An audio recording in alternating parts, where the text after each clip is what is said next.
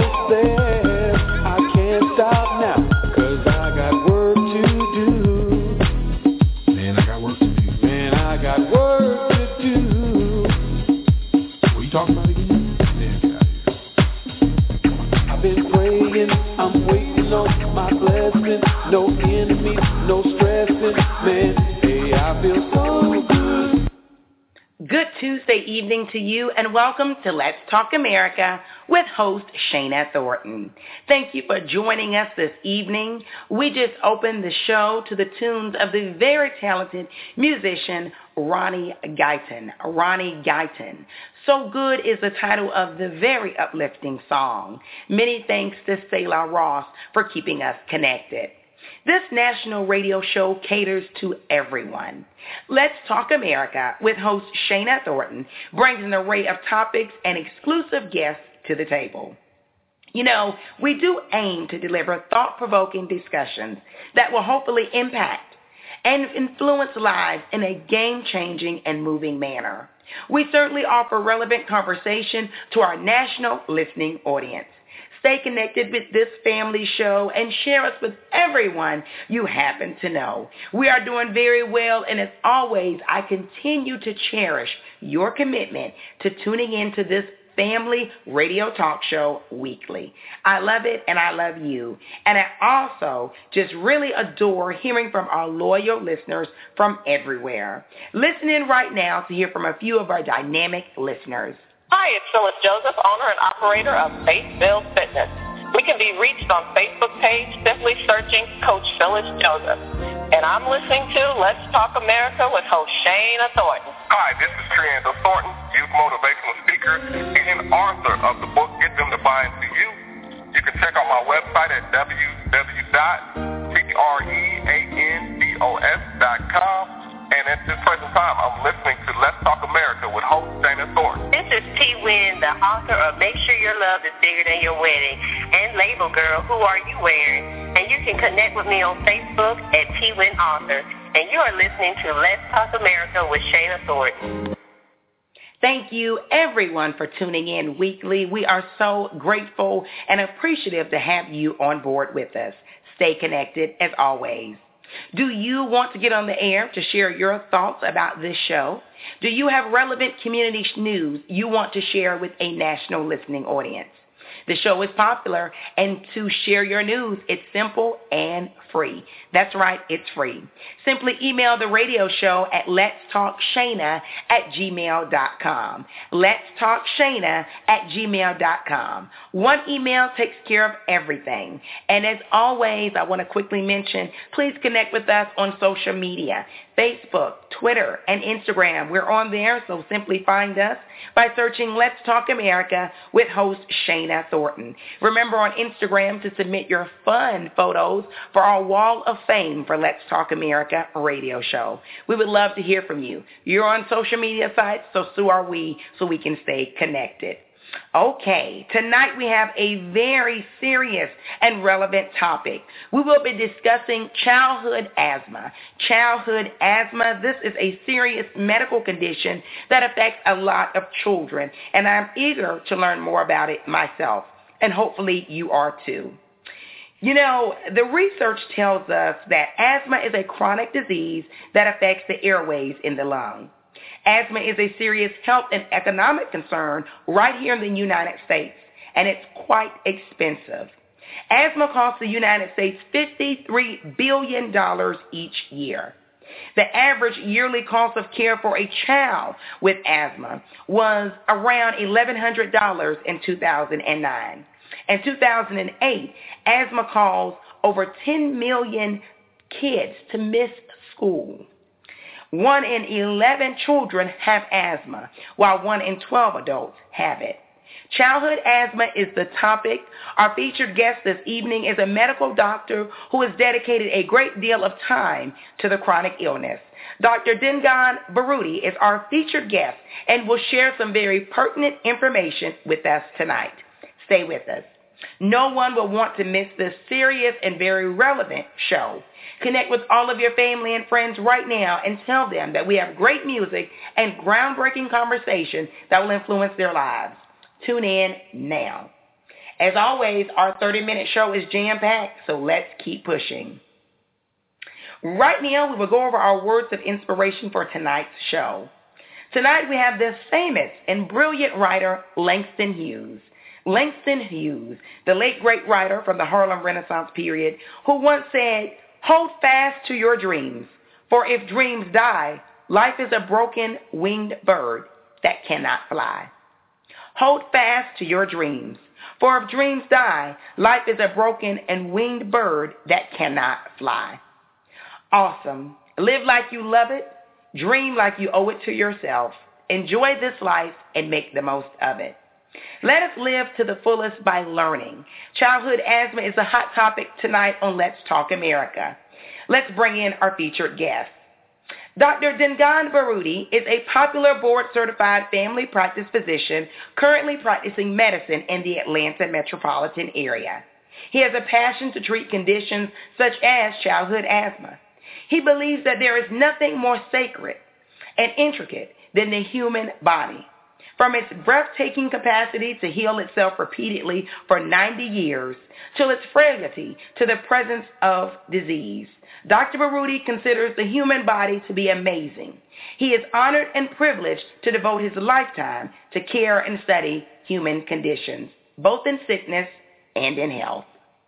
Listeners of Let's Talk America, with host Shana Thornton, please help me welcome this evening the one and only Dr. Baruti. How are you, sir? Oh, I'm pretty good, Shana. How are you? Awesome, and very eager to learn more about childhood asthma and its impact on so many of our loved ones in our lives, Dr. Baruti. I don't want to waste much more time. Childhood asthma is quite common, as you know, more than I do, certainly. Please define asthma for our listeners. Well, Shana, asthma is, first of all, the most common chronic disease of childhood. Okay. It is characterized by wheezing and coughing, but what asthma is defined is chronic inflammation or swelling of the air tubes. In addition to this swelling, there is a muscular layer around each of the air tubes that we breathe through. Okay. Where the muscle layer constricts and makes the hole that the air should travel through, yeah, makes that hole very, very narrow. So the child can't really breathe well out of in their lungs. So it's inflammation and muscular constriction. That's what asthma is. Okay. And what are the symptoms? I know you mentioned coughing and wheezing. Does that pretty much define what a parent should look for in their child? Well, yes.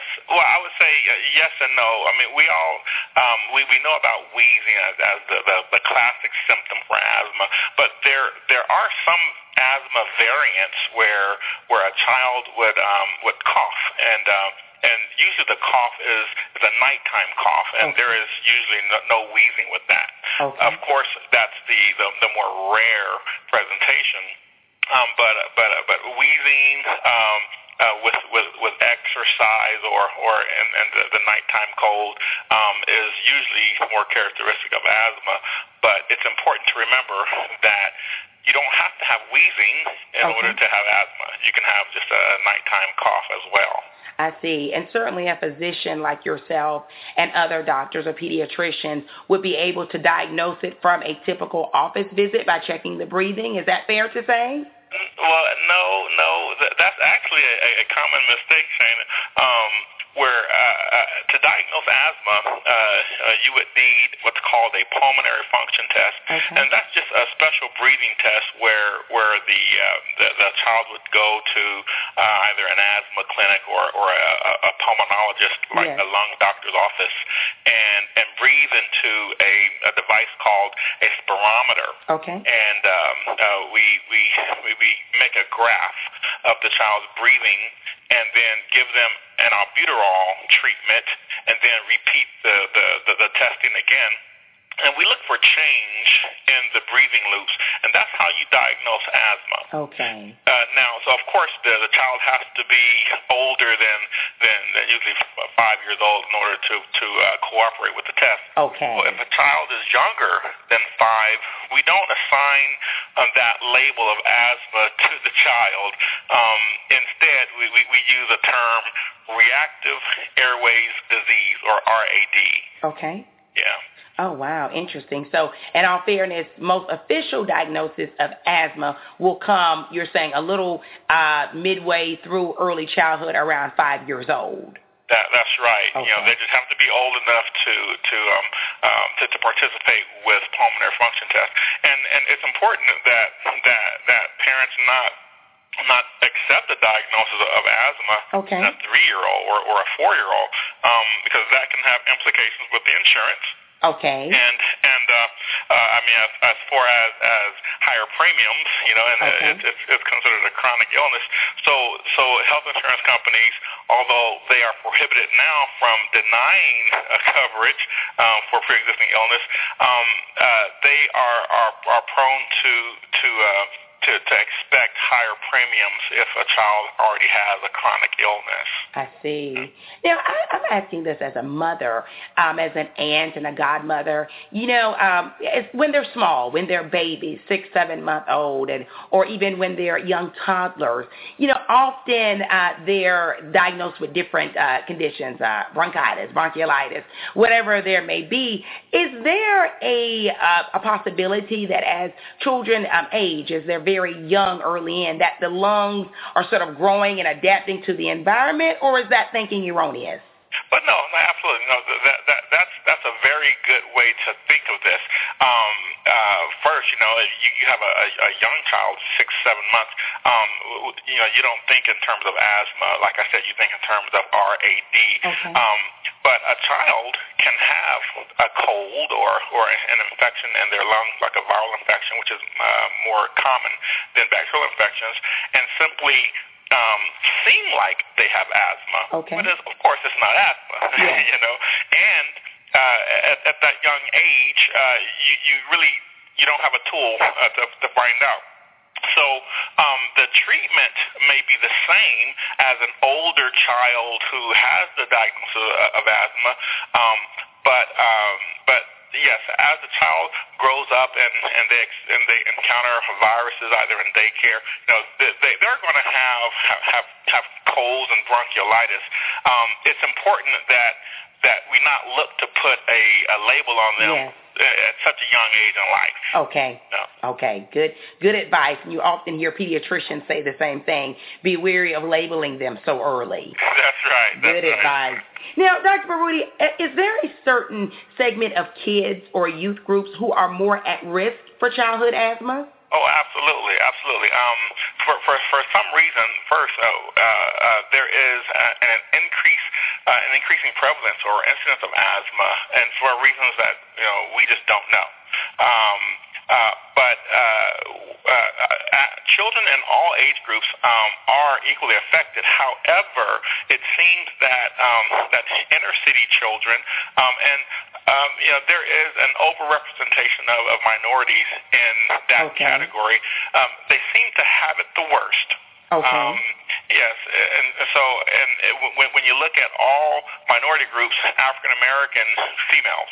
They get hit the hardest, and when you look at when you ask questions such as, well, who are the worst sufferers? Which group has the most asthma deaths? Yes. You'll see minority children in inner cities.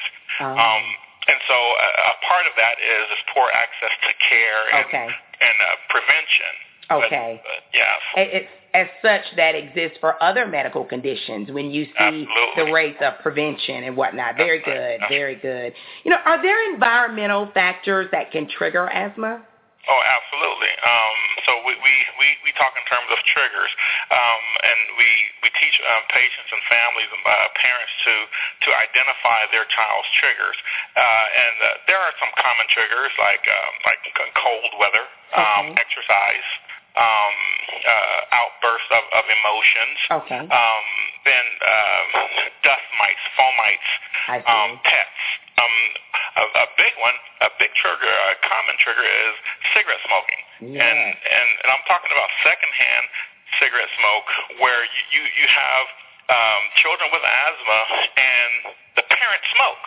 Wow! You think that, you know, in today's time we know enough to impress upon the parents. Yes. Listen, you cannot smoke, and when you have a child with asthma, among the other reasons why you shouldn't smoke. But that remains a problem where, you know, we have the worst asthma sufferers still have parents who smoke. Yes. You know. And so another common trigger, Shana, are simple viral infections, colds. You know, so an asthmatic child will have a tougher time kicking a cold than a child without asthma. Interesting. You know? So these are the common triggers. And just for parents to watch out for, and again, just to emphasize, you know, really put forth a great effort to stop smoking. It's not just the harm to the smoker themselves, but what you just so eloquently stated, secondhand smoke can actually trigger asthma in the children that are around smokers. Yes, absolutely. And, you know, one common response that I get from parents when I'm evaluating their child with asthma in the clinic is that they don't smoke around their child, their asthmatic child. But my response to them is, well, when you smoke, the smell of cigarettes and the fumes actually get into your hair and your coat. And when you go in and pick up little Johnny or Susie, they are exposed to your secondhand smoke that is now on your person. Good information. Good information to be utilized by our national listening audience. Dr. Baruti, what's the real physical danger or consequence of untreated asthma? So you've so eloquently described to us what asthma looks like, but, you know, there may be, unfortunately, guardians or parents who may not be very attentive, who may not be equipped with the education or the knowledge to say, I need to follow up, take my child to the doctor. What happens when it's ignored? Well, the most extreme consequence is death. Oh, wow. And every year in the U.S., we have about 4,000 asthma deaths. So this means people with asthma, I mean adults and children, they have an asthma attack and they simply cannot get enough oxygen into their blood through their lungs, and so they pass out and die. Wow. So that's about 4,000 people a year. And the interesting thing about asthma death is that no one, not one person out of the 4,000 per year, has to die of asthma because it's such a preventable disease. You have a nationwide organizations in all 50 states who have started campaigns to push this one fact that not one person, not one child has to die of asthma, yes, not in today's time. Yes. We've come so far, and let's truly utilize and take advantage of all of the medical innovations that we have. You know, I want to move into the remedies and solutions of asthma right now. You know, what's currently available to treat childhood asthma? Well, we actually have very good treatment for childhood asthma. The most powerful treatment or effective treatment would be inhaled corticosteroids. Okay. Now, when you use the word steroid, that usually freaks people out. Yes, you know? Yes. But it's important to understand the differences between medically useful steroids and how they are taken. For example, you can have a person who has a condition that requires them to take a steroid by putting a pill in their mouth, and yes, that does have those types of steroids are systemic. They have side effects. Okay. You can also have a person who needs a steroid to be injected into their skin or muscle. Okay? Okay, those are considered systemic steroids. Yes. But when you inhale a steroid, you don't have all of the systemic side effects that you would have if you took a pill or a shot. Okay. And so the good news is that you can decrease the number of asthma attacks in children simply by having them inhale a steroid on a daily basis. Wow, interesting. And now, of course, when they inhale the steroid, it is advisable for them to rinse out their mouth because it is a steroid. But that is the most effective tool that we have to fight against pediatric asthma is simply educating the parents by having them use their steroid on a daily basis. Yes. And this is different from using your rescue inhaler, which is usually some form of albuterol. You know, it goes by several names, Proventil, Zopanex. Okay. But you know, the rescue inhalers are what the child would use if they are having a difficult time, you know, with wheezing or coughing, and they are feeling symptoms. It works pretty quickly. However, steroids don't work quickly. Okay. Inhaled steroids have to be taken on a daily basis, and that will decrease the frequency of asthma attacks. Most effective tool. Good medical advice.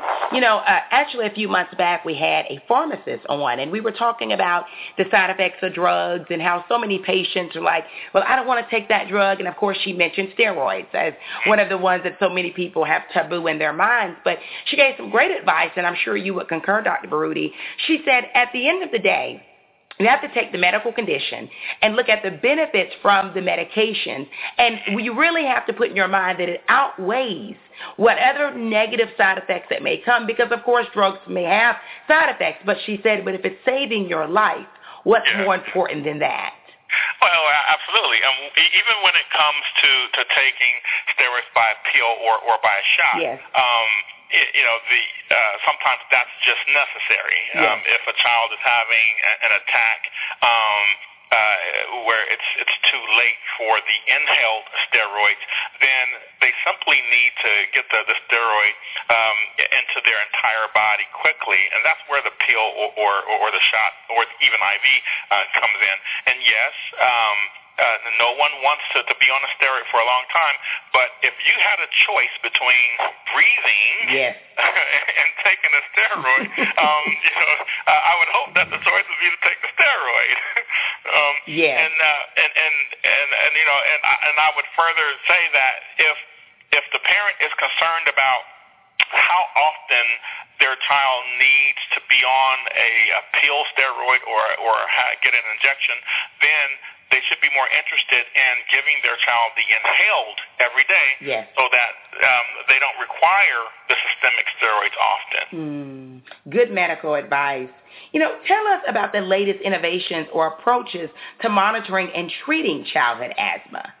Well, I'm glad you asked that question, Shana, because there are some amazing solutions for treating and monitoring asthma. Just a few months ago, there were researchers out of I forget the name of the medical school, but they developed what's called thermal bronchoplasty. Mm-hmm. And this is for the worst asthma sufferers. You know, there are different levels of asthma, or should I say, different categories of asthma. You have the mild intermittents who usually doesn't need intense therapy, and then you have another group called persistence, where you have mild, moderate, and severe persistent asthma. And so when we're talking about the severe persistent asthmatics, those are the individuals who are going to the ER every few months, or you know, they need to be hospitalized. They have very bad asthma. Serious. This new innovation, thermal bronchoplasty,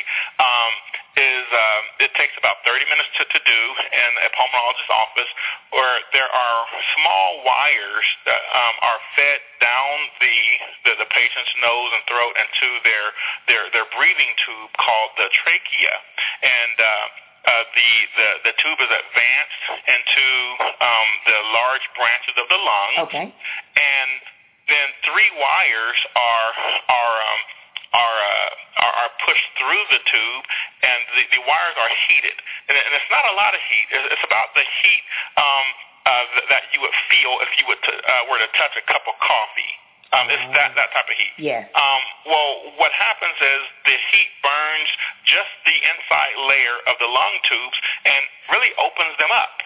And it seems to open them up on a permanent basis. Wow, now that's pretty interesting. Yes, and so the tube and wire are taken out of the lungs, and the patient goes home. And so when you have the worst asthma sufferers undergo thermal bronchoplasty, their rate of asthma attacks dramatically decrease.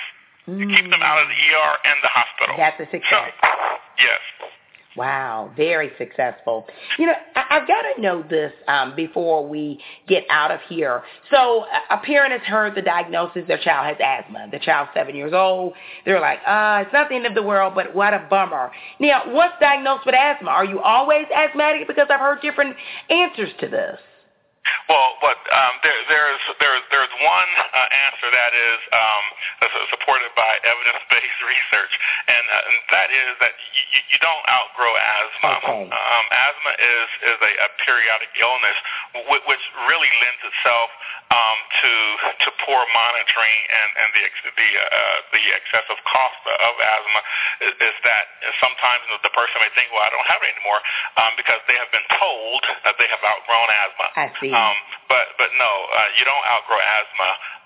You can manage asthma. Okay. The hallmark of managing asthma is to monitor. I see. You have to monitor your lung symptoms or your lung function as well as your asthma symptoms. So the symptoms may not appear as it once did when they were 7 or 8 years old, but even at 45, you're saying they're still asthmatic but may have not had any triggers that actually cause an asthma attack. Oh, absolutely. I have an equal number of adult patients with asthma as I do children with asthma. Now, of course, if the person has mild intermittent asthma, the monitoring isn't as important because they can go years without an attack. Okay. However, if a person has a more severe case of asthma, then daily monitoring of their lung function would be very beneficial. That's actually a solution that me and a few colleagues of mine have developed called the Flow Brush, yes. where we have a toothbrush that we give asthmatics, and the asthmatic person, they blow into the handle of the toothbrush every morning prior to brushing yes. their teeth, and the toothbrush will send their lung function to our call center, where the pattern of their lung function can be tracked. Okay. And at the first sign of decreasing lung function data, which triggers an asthma attack, we call the parent and say, hey, you know, why don't you take your child to the nearest immediate care clinic and have them evaluated. So that way, a week from then, they don't show up in the ER in an emergency asthma attack, you know, needing to be hospitalized. Yes. Helpful. You know, Dr. Baruti, we have to wrap up right now. We're going to have to bring you back and want to discuss more about asthma for adults and kids. But very quickly, just a few seconds, how can our listeners connect with you? You have a website they can go to? Well, yes, they can go to www.flowbrush.com, or they can call our toll-free number. We're here in Atlanta, Georgia, at 800-789-0340. We can be reached 24/7 online or through our radio. Thank you, Dr. Baruti. Okay, all right. All content original, copyright 2013.